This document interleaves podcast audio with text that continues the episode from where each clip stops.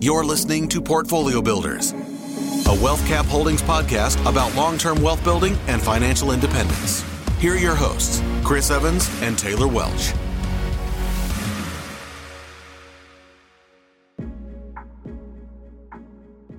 Yo, what's up? Welcome uh, to Portfolio Builders. This is T Money here, and just wanted to tackle something real fast that I think will be insightful and educational, hopefully inspiring. If you are either a uh, a newbie trying to build out your first portfolio, or maybe a seasoned veteran who's already in real estate, maybe you're nicely diversified uh, layered across some good zip codes wherever you're at in the uh, in the process. I've had some conversations recently with some people, even on our team, who are saying, "Hey, people people kind of want some training on this in terms of crash. Like, what? How certain are you that you know there's not going to be a crash or a real estate bubble or anything like this?" First and foremost, my answer is you you're never 100 percent on on anything, right? Like, there's there's always a level of risk including an inherent risk in holding on to cash. I know that some people are, they only feel safe when they have a tremendous amount of cash on hand, but you got to realize that there's no backing, there's no gold standard anymore. Like there's nothing backing the, the new availability, the new printing of money. And when you have massive, massive, massive stimulus bills being passed, I'm not saying that those are a bad thing, obviously.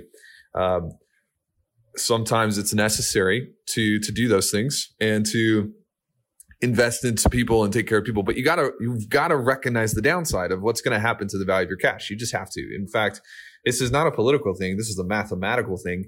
If we print 4 trillion or 3 trillion or even 1 trillion or 500 billion whatever anything that is printed that is not accompanied by a correlating equal increase in productivity via the GDP and uh, new companies and new value and new stuff. Anything that is more money, but it's not backed up by more productivity is going to decrease the value of old money.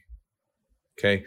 Inflation isn't only caused by printing money. It's caused by printing money in a, in a way that outpaces productivity. And in, if you look at 2020, I mean, like there's no if, ands, or buts about it. Like we printed way more money than than the subsequent increase in productivity, and that's because you know, so and no matter which way you lean, um, people needed it, and people were put in a position where they were they couldn't eat without it, and so this is really what you've got to recognize in terms of the risk of hanging on to dollars, the value of a currency. And let's talk about currency versus investment for a minute, because people think that Bitcoin is investment, and it's like, listen, a currency is something that can be used to trade for goods and uh, services, and it is a universally recognized standard of money. Okay.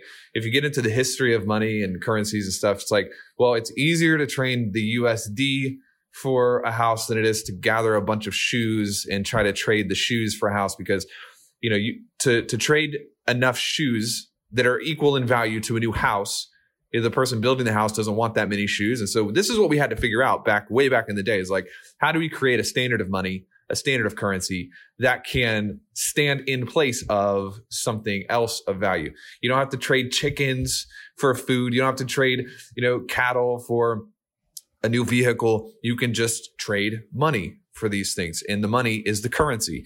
So when you, when people are like, Hey, is Bitcoin a good investment? I'm like, listen, Bitcoin is not an investment, period.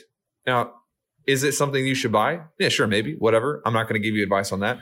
I mean, I think the value of Bitcoin is, is going to go up, but the value of Bitcoin is also going to go down because it's a currency. It's not an investment. It's a currency. It's something that can be unilaterally traded for other things, other goods and services. And so it's becoming a recognized form of currency. Gold is the same way. Um, gold is something that can act, it can stand in place of something else of value and as currencies in the world inflate and deflate, gold gets more or less valuable. As other things and other currencies in the world inflate and deflate, crypto gets more or less valuable. I'm just throwing a lot at you right now, but I'm trying to paint a backstory and a, a, background for my views on real estate. Not real estate as just your single number one investment, but real estate as compared to oil or gold or silver or crypto or any other form of uh, of bartering that you can you can use to store and protect wealth. Okay. The worst form of wealth for you to have is just a bunch of cash in USD or any other type of currency because it is so volatile, first and foremost, but secondarily, it is losing money. Now, why is gold typically not use, losing value? It was like, well, the historically gold demand has spiked. Like a currency will spike when demand or, or an investment will spike when demand gets high enough that there's not enough inventory. That's what causes spikes. That's what causes things to be in a bubble. So let me give you an example. Like let's let's say that there's a mad rush on gold. People there's a there's a 7% increase in demand on gold this year versus last year. Well, the historical max that we can mine of new gold is like 1 to 2%. So you can see that there's going to be a protection of the asset because the the inventory cannot catch up to the demand. Okay. Here's a, here's a different example. When you look at something like copper or um, something that's like more of a commodity type thing. Like if you have a, an increase in demand for something, they can go out and produce more of that. And so when the inventory catches up to demand, you have deflation. You have a little bit of a crash. And what a bubble is, is the bubble is that season of time in between where the demand is higher than the inventory, but it's before the inventory catches up. Okay. That's what, that's what a bubble is. So the reason gold is typically safer than most other assets is because no matter what, we can only get 2% more of it. And it, and usually the demand is higher than 2%. Okay. Now, if you have a bunch of people selling off all their golds, the demand goes negative and then, then you have deflation on the gold. So when we talk about real estate, and people are like, well, what about 2008? And what about this? You got to understand what 2008 was. 2008 was not a true real estate bubble in the terms of supply demand. It didn't fit the grid. What 2008 was, was an overvaluing, an arbitrary, by the way, overvaluing of the asset because banks were greedy and banks wanted to package up loans, sell them off to investors. They were making cuts in the middle. And what banks were doing is they were actually allowing and perpetrating fraud fraudulent appraisals, fraudulent underwriting, and they were allowing people to buy things way overvalued who weren't qualified. And then all of a sudden, when the bottom dropped out, people realized that, oh, I have this house and it's not worth anything when I paid for it. They were offloading it quickly. So the demand tanked. Okay. The demand didn't tank because people didn't need houses anymore. The demand tanked because people were underwater on them because they were upside down on them because they were essentially lied to about the value the chances of us hitting that are almost zero. Nothing can be zero because um, the banks aren't allowed to do that anymore. There's there's tremendous regulation now, almost to the point of makes me want to pull my hair out sometimes because I'm like, listen, I'm I'm being underwritten as if I were a child, and I, whatever. You know, banks are pretty much on their game now at this point. Hey, hey, if you are looking to transition from business owner or employee or salesperson or producer, etc., to investor, someone who can build long-term wealth without the hassle or the headaches of dealing with all of the downsides that come with real estate, then you should chat with somebody on our team. You can go to wealthcapholdings.com slash book, B-O-O-K dash now, N-O-W. We have a team of licensed advisors who can help put together your game plan with your goals. Where do you want to be? How much passive cash flow do you want per year?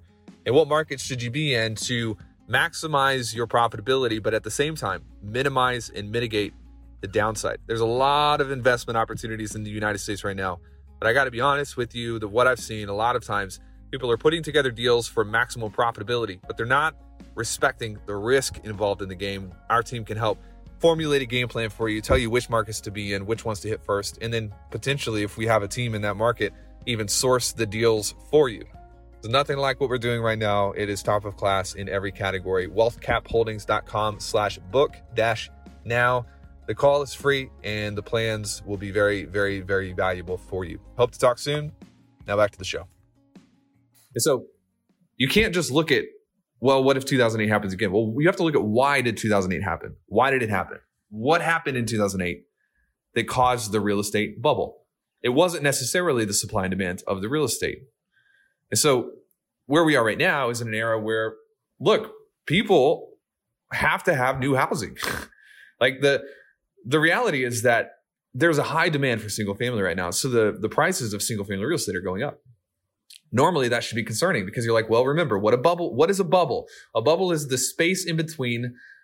First and foremost, the demand for something goes up higher than the inventory before the inventory can catch up. So if you're looking at this without a lot of experience in, in monetary systems and currencies and how the economy works, then it makes sense. You're worried about a bubble. However, you also have to look at the supply chain. COVID 19, the pandemic, it was one of the first recessions that really took our supply chain out. And it made everything freaking difficult to get. I'm building a new house right now. The cost of lumber, oh my God, can't even, it is so freaking high. Because what everybody did is they tightened up and now, well, the demand has gone up, but the inventory is down. So look, we're not just building houses arbitrarily in, in enough volume that we're going to catch up to the demand. It's not working that way because we have a correlating increase in the cost to build. Okay. Right. That's a big deal right there because for us to get, let's say that there's a, a 9% increase in the demand for single family real estate. And because of the cost to buy real estate, there's only a 4% increase in the inventory. Well, this means you're going to be safe for, you know, quite a long time if the demand stays where it's at. Another thing is what we're not seeing is a bunch of people just buying houses to buy houses. We're seeing people want to live in them, moving out to the outside of the city. So even the type of demand you have for an, for an asset is important to know. When Elon Musk tweets about uh, Bitcoin and then the demand for Bitcoin goes up, that is not a safe increase in demand. It's not. It's not safe. Why do I say that? Well, because the increase in demand is based on one person pumping the value of it. But when you have people who are moving to take a new job at Bank of America in Charlotte and they need a good place to live in a, in a B class neighborhood that's not too far out of town, that is a safe increase in demands because that is likely going to continue happening. And as long as there is an increase in the cost to build new inventory, you have a bit of a hedge inside of that quote unquote bubble. So I don't think we're in a single family bubble right now. I really don't. I think that we're in a natural growth in the demand for a product that is built on the back of a legitimate uh, reason for the long haul. Okay, so the, this counterbalancing of the inventory and how much inventory there is and how much supply there is is really important. Okay, it's really important. Um, one of the things you want to pay attention to more than anything else when you're talking about uh, should I get into real estate? Is now a good time to get into real estate? Blah blah blah. Is uh, the location? It's just the location. Like when you uh, go into a place where there's really good, solid growth, there's really good, solid job demand, there's really good population growth, uh, then you run a very small risk of that actually being a bubble. We can't just we can't look at everything that's increasing in value and be like, oh, bubble instantly. That that rep- represents a lack of intelligence in the, your ability to really think through what's causing the growth of this demand and what's causing the growth of the value. We have to look at things and understand why they're happening and where they're coming from. And causation and correlation are different things. So, anyways, all of this to give you some thinking, to give you some thinking. Historically, over the last 2,000, 3,000 years, a asset or a currency is protected, the harder it is to produce more of it. Okay. What we're seeing right now is yes, an increase in demand for single family, but also an increase in the difficulty to create more of the inventory. And until Elon moves to Mars and gets us interplanetary and you know all that stuff, there's no more real estate, friends. There's no more lands. We have it's all that we have.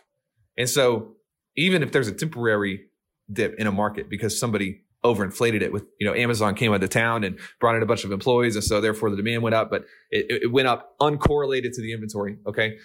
It's going to be fine because there's no more land. We haven't figured out how to create it. We can't invent it.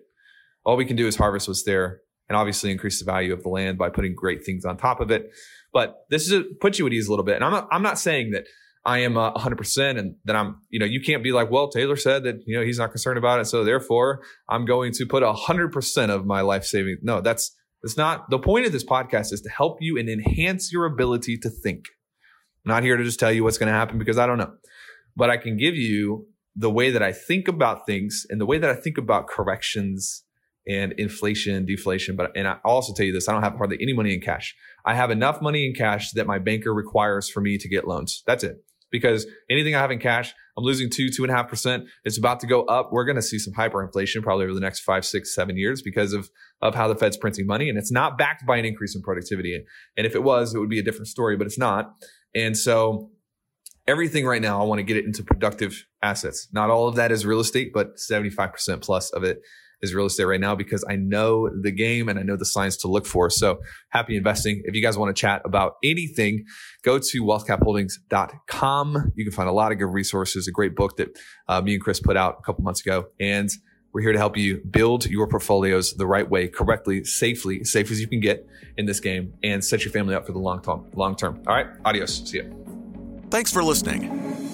Discover how you can start building wealth with real estate even without experience in our free book, Why Real Estate and How to Get Started, by visiting wealthcapholdings.com slash book. That's wealthcapholdings.com slash book.